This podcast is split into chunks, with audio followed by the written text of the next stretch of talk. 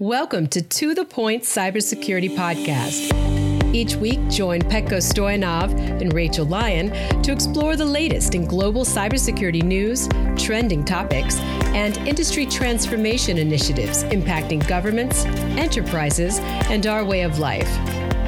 Now, let's get to the point. Hello, everyone. Welcome to this week's episode of To The Point Podcast.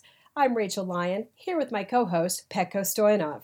This week, we welcome back Jonathan Knudsen, who is the head of global research for the CyRC Cybersecurity Research Center at Synopsys. And we pick up right where we left off.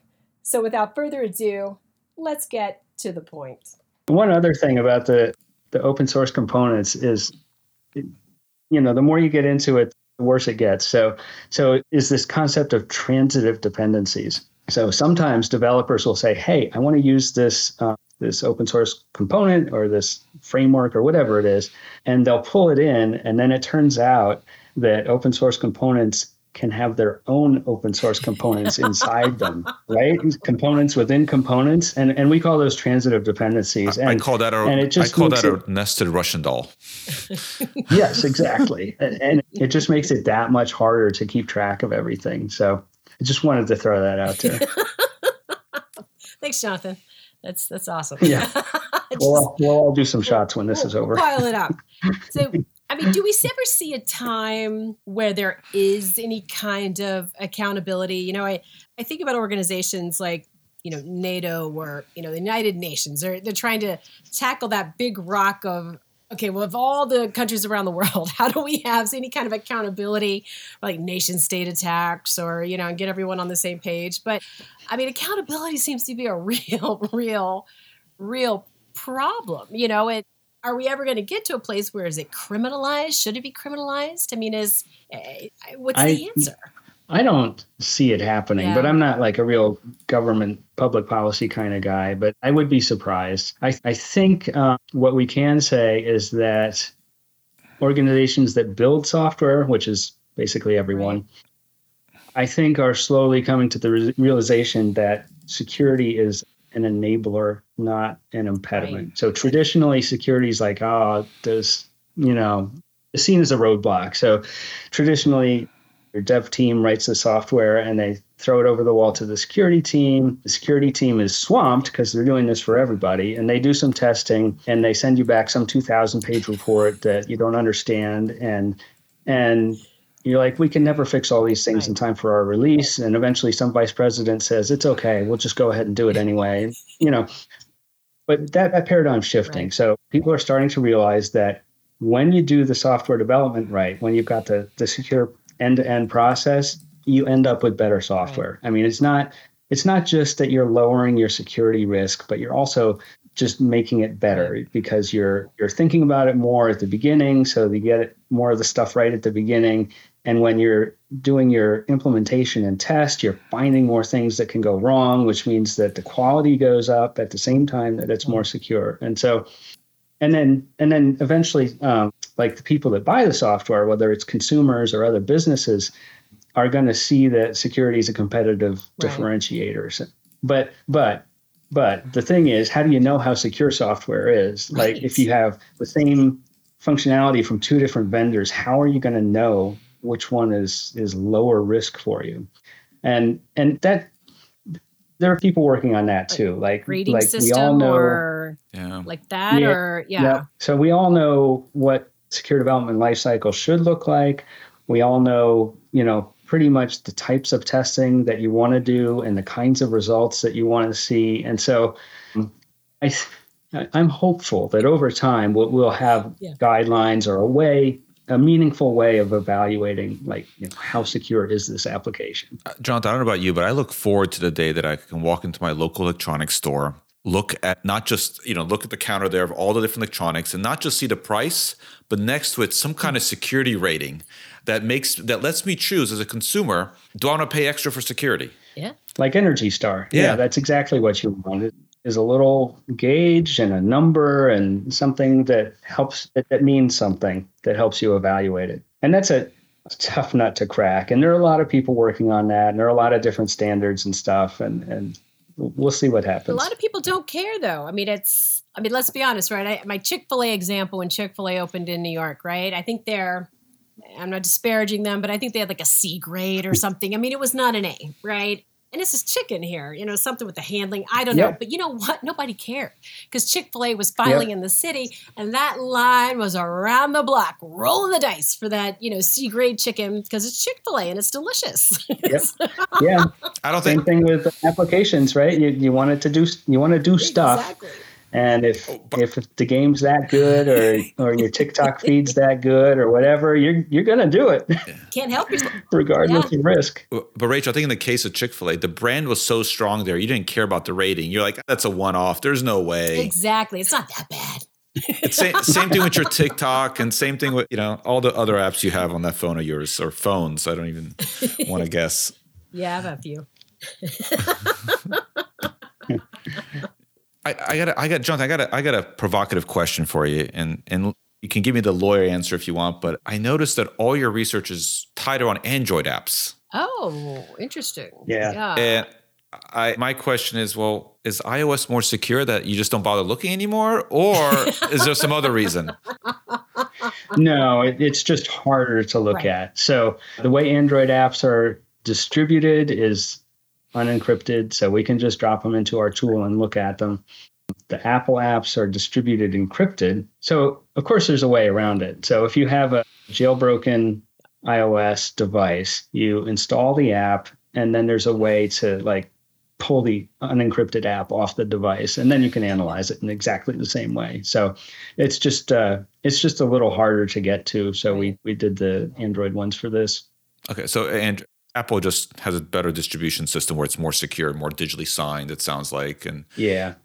And and so as far as the security goes, I would not expect them to be any better. You know, Yeah. I think that for the most part, the same development teams are going to be creating the Android and the iOS Right. versions of the app. And so whatever practices they are or are not following, you know, probably going to be the same for both. You'll I mean, just because the platforms are technically different, you might see a little bit different list of components, uh, but but I would expect the results to be similar. And and I guess this sort of goes back to one of the things we talked about in the report and your question about um, what do consumers do. Uh, and and we our suggestion was well, if we can do this analysis, app stores could do this analysis too, and maybe they could put up some some kind of gates around you know how old the components can be or how many vulnerabilities there can be. Uh, so that that was our that was that was like our best answer for consumers is well maybe the app store could be better. I, I think uh, Google's got a project that goes out there and scans open source. Anyways, it does some of this and identifies it. You know, it's not always identified in the Yeah. app in the consumer's marketplace though, but they they've got a whole separate service that does that. And I think Apple has marketplace checks like that. Like you mentioned, it's just Oh yeah, they, they definitely do. Like running an app store is is Yeah. hard to do, and props to them for doing it because people will throw all sorts of crap at you, and and it, it's and it's your responsibility to take care of your consumers, but it, it's also um, it's also in your best interest because if people know that you know one out of every four apps is full of malware, they're they're not going to want to be part of your ecosystem Exactly. anymore. So Apple and Google are definitely doing some kind of vetting on apps as they come in from developers, but you know maybe they're doing SCA and we don't know about it. But but if they are, they're not really obviously they're not kicking back apps that have really old components in them and, and lots with lots of known vulnerabilities. Yeah, but I imagine if you're Google or Apple and you have a mar- even at Microsoft, you have an Apple store, some kind of marketplace. If you start doing this analysis, you might find out all of them are vulnerable, and you're like, "Well, I can't stop everything, so I've got to focus on maybe what they have access to, and maybe limit it to certain things like what do you enter data into, and things like where does that go." I imagine, like you point out, it's so complex for them. Yeah, definitely. I, they, they've got these competing priorities where they want to keep it as open as possible so as many developers as possible can participate to give wide variety of apps for the consumers. You know, the whole thing sort of flows together. But on the flip side, they do want to make sure that there's a, a certain bar for quality and security for getting into the store. I mean, I mean, just flipping it around, like one of the things I'm kind of curious, like, should we have some kind of regulation requires either apps that are public or maintained? Like the definition of a a public app that's distributed, like should we have some kind of government regulation that says you've got to keep it up to date? Yeah, no. that's the question. that's the question. Right? I, I think again, it's really hard to to pin down. Like uh, there are all sorts of corner cases. Like I could update all of my open source components to the latest versions, but even those might have vulnerabilities right. in them, yeah. and and and, and even even going deeper into the rabbit hole. If I'm a developer, I can get an open source component, but then I can modify it and include it in my app. And probably the SCA tool will still flag it, but maybe I fixed a bug right. that was in it. No, so it, it's it's a tough one. That is a tough one. It's because I I feel like so many like my I have a couple banks right that I work with, and one of them is just just go to the app, go to the app. You know, just yeah. you know I feel like you know they don't want to talk to me, they don't want to deal with me. Just go in the app and figure it out, self service, and I it makes me a little uncomfortable with my banking details. me too. I and for me at least, part of it's generational. Like my kids are all mid 20s and uh, and uh, they do everything on the phone and and the phone just drives me nuts. I just really want to have a keyboard so i can type stuff. But similarly it doesn't i don't know it's just it kind of feels flimsy in a way like like yeah. like not physically flimsy but yeah. i know exactly what you mean. Yeah, i don't want to be on the starbucks but, uh, wi-fi accessing my my banking app you know what i mean? I just yep. This is the world we live in. well, uh, that's secure, right? Starbucks is secure, isn't it? Absolutely. Not a problem there. Ever. Especially if you connect to that um, that access point that says Starbucks super free Wi-Fi star star star. That's the best one. That's sarcasm for those on you know listening to the podcast. Please do not do that. That's great. That's not advice. That's funny. I've, I've got a I guess a neighbor on my block who's um, internet or their Wi-Fi is called FBI surveillance ban. yeah, I like it. I don't think that was safe. I'm just gonna go out on a limb on that one. There, yeah. It keeps people off your Wi-Fi, right? Maybe. I would think they would have really good Wi-Fi in that van, though, man. If I could get some good connectivity, I'd take it. You right. Direct link to satellite. It's Starlink. I hear it's using Starlink. Oh, now I'm really interested in your background too, Jonathan. I mean, one of the things that we love to talk about is kind of how people found their way to this path. And and your degree is in mechanical and aerospace engineering which which i love but you've never really used it i i think you no, said. never did that. Yeah it, i guess it's you know the first thing that you get on your resume is the one that sticks. So mm. while i was in college for a summer or two i worked at bell labs. Oh wow. My dad got me a job at bell labs for the summer. And and i I learned how to program C, and and it was all software after that. Um, oh, the the first summer was so cool. Uh, they gave me two Game Boys, the original Game Boy. So this this was um, I don't know, 1989 or 1990. Yeah. And at the time, there was a physical cable. You could plug two Game Boys together. You could play head to head with certain mm-hmm. games. Um, and they said, okay, why don't you see if you can make it play over a network instead? Over at ISDN network.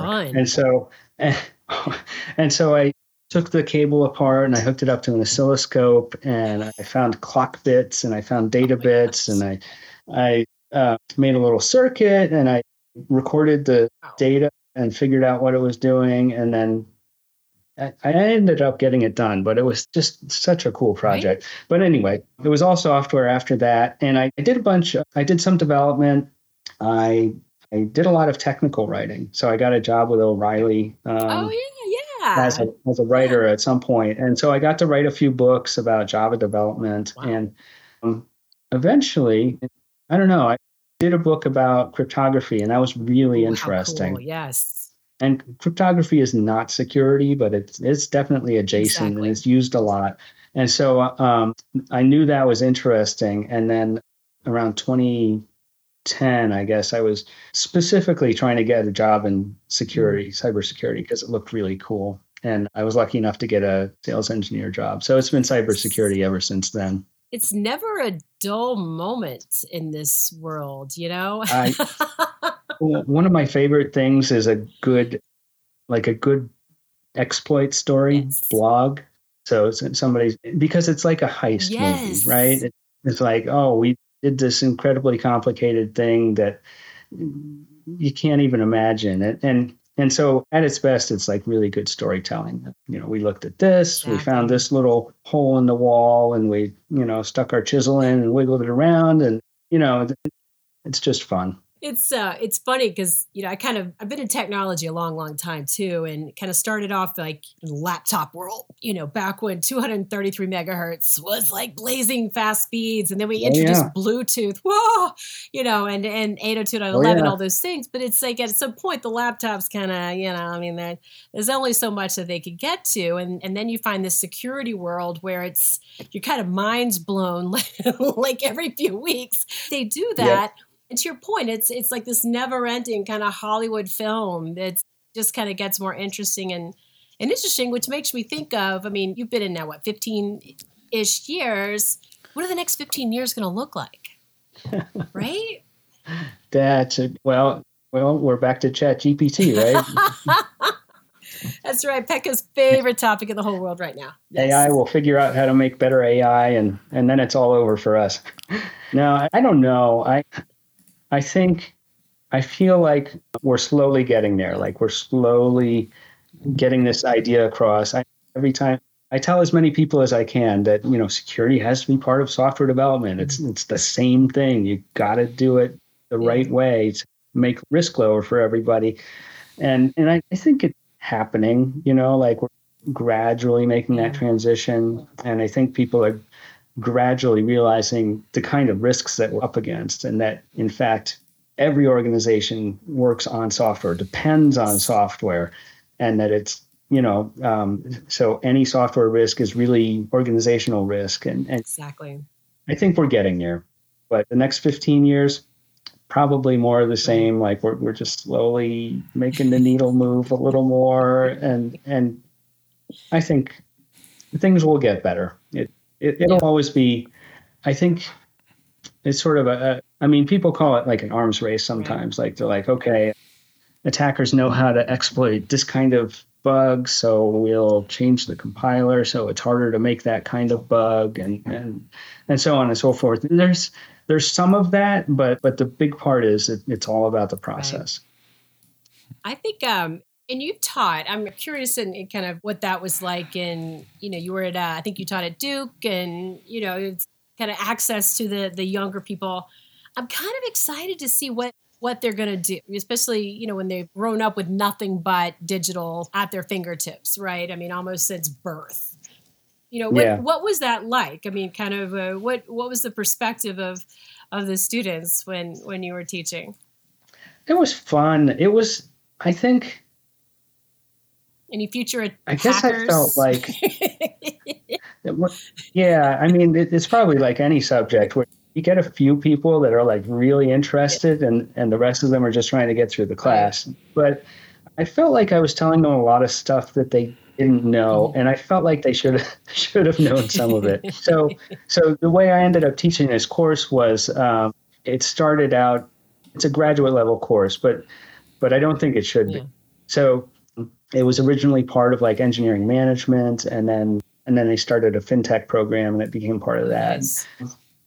which is fine but i think i mean probably every professor believes this but i think it should be like a requirement for the undergraduate cs curriculum and uh, as a data point forrester i think um, a, a few years ago they surveyed like major CS curriculums in the US and found that out of the top 40 schools, none of them required anything about security in CS. And and and that sort of goes back to what I'm saying. Like you should never talk about one without the other. So I enjoyed teaching class and I felt like at least the people that took the class got to learn something useful and important. But I feel like from the beginning, don't just tell people how to write code. Tell them how to work inside this process that that exactly. makes it okay. Exactly. I wonder if we should make software development kind of like a trade where if you think about your plumber or mm. anyone that comes to your house, they usually have an apprenticeship program that's formalized. They have almost a license eventually, and the person in charge takes responsibility for the folks below him.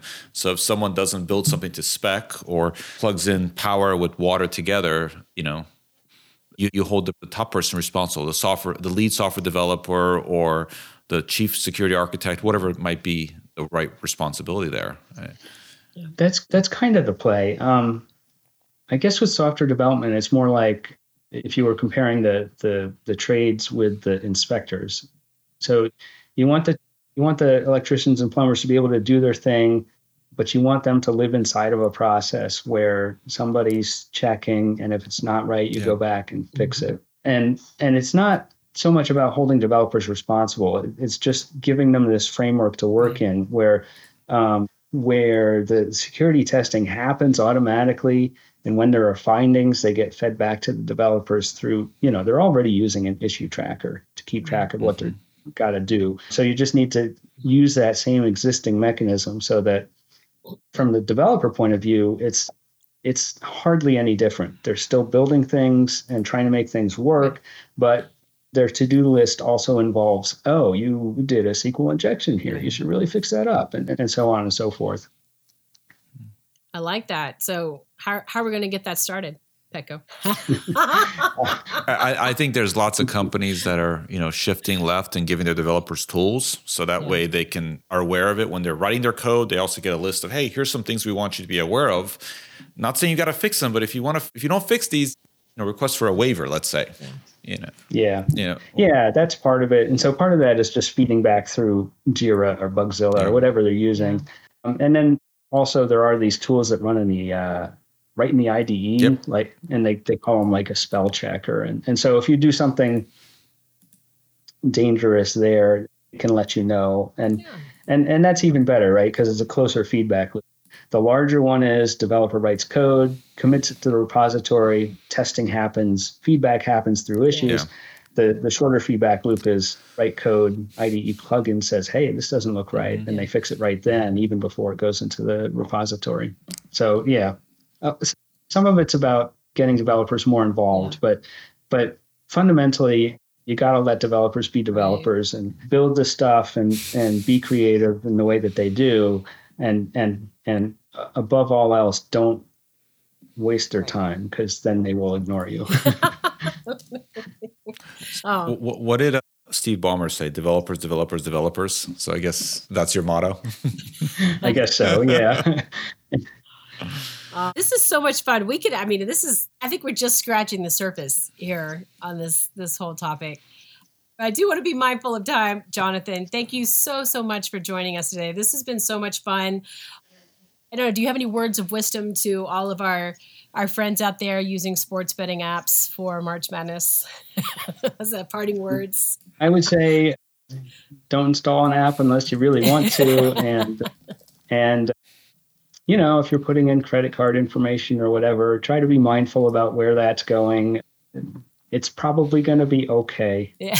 but you know it's good to be aware. Yeah. There are risks. Exactly exactly. But it's not going to happen to me. It's going to happen to the next person. So, you know. right. right. well, to all of our listeners out there, thanks again for joining us this week. And don't forget to subscribe because you get a fresh episode every single Tuesday. So, until next week, be safe. Thanks. Thank you so much.